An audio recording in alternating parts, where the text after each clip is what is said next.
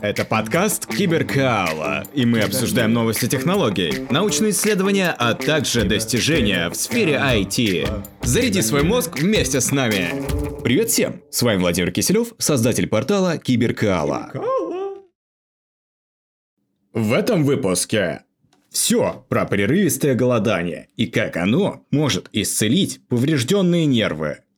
Прерывистое голодание изменяет активность кишечных бактерий мышей и повышает их способность восстанавливаться после повреждения нервов. Новое исследование опубликовано в журнале Nature.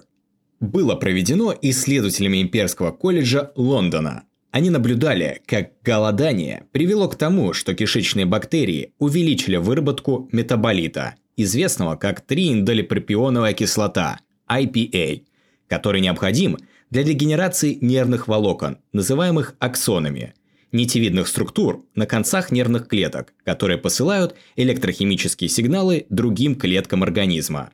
Этот новый механизм был обнаружен у мышей и, как надеются ученые, будет также применим для любых будущих испытаний на людях. Команда утверждает, что бактерия, продуцирующая IPA, Clostridium sporogenesis – естественным образом встречается в кишечнике людей, а также мышей. И IPA также присутствует в кровотоке человека.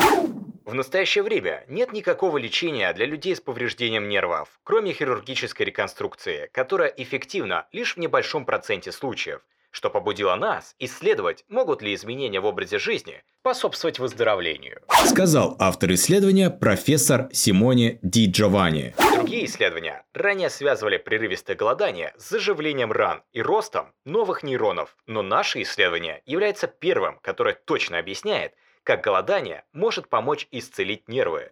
В ходе исследования оценивалась регенерация нервов у мышей, у которых был раздавлен седалищный нерв, самый длинный нерв, идущий от позвоночника вниз по ноге. Половина мышей подвергалась периодическому голоданию. Они ели столько, сколько им нравилось, а затем не ели вообще в разные дни.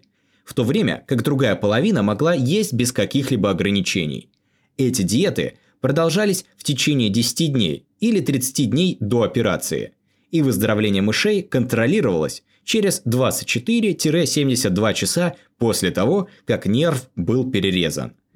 Была измерена длина отросших аксонов, которая была примерно на 50% больше у мышей, которые голодали. Профессор Ди Джованни сказал, «Я думаю, что сила этого заключается в том, что это открывает совершенно новую область, где мы должны задаться вопросом, является ли это верхушкой айсберга, существуют ли другие бактерии или метаболиты бактерий, которые могут способствовать восстановлению.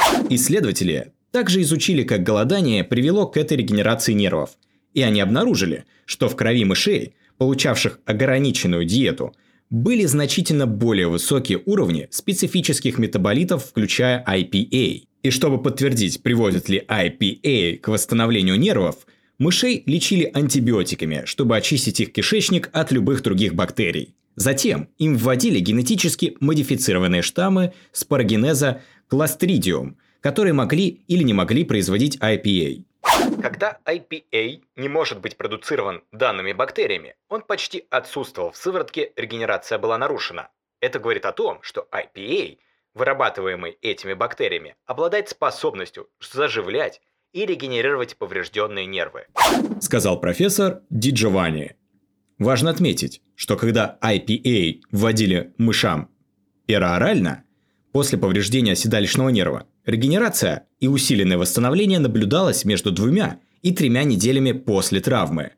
Следующим этапом этого исследования будет проверка данного механизма при повреждениях спинного мозга у мышей, а также проверка того, позволит ли более частое введение IPA максимизировать его эффективность. Потребуются дополнительные исследования, чтобы выяснить, увеличивается ли IPA после голодания у людей, а также эффективность IPA и прерывистого голодания в качестве потенциального лечения у людей. Итак, это все на сегодня. С вами был подкаст Киберкаала и его ведущий Владимир Киселев. Если вам понравилось, подписывайтесь на новые выпуски. Это будет мотивировать делать новые эпизоды. А также переходите на наш сайт cyberkalastudios.com. Киберкаала – это изучение интересующих вас тем простым и увлекательным образом.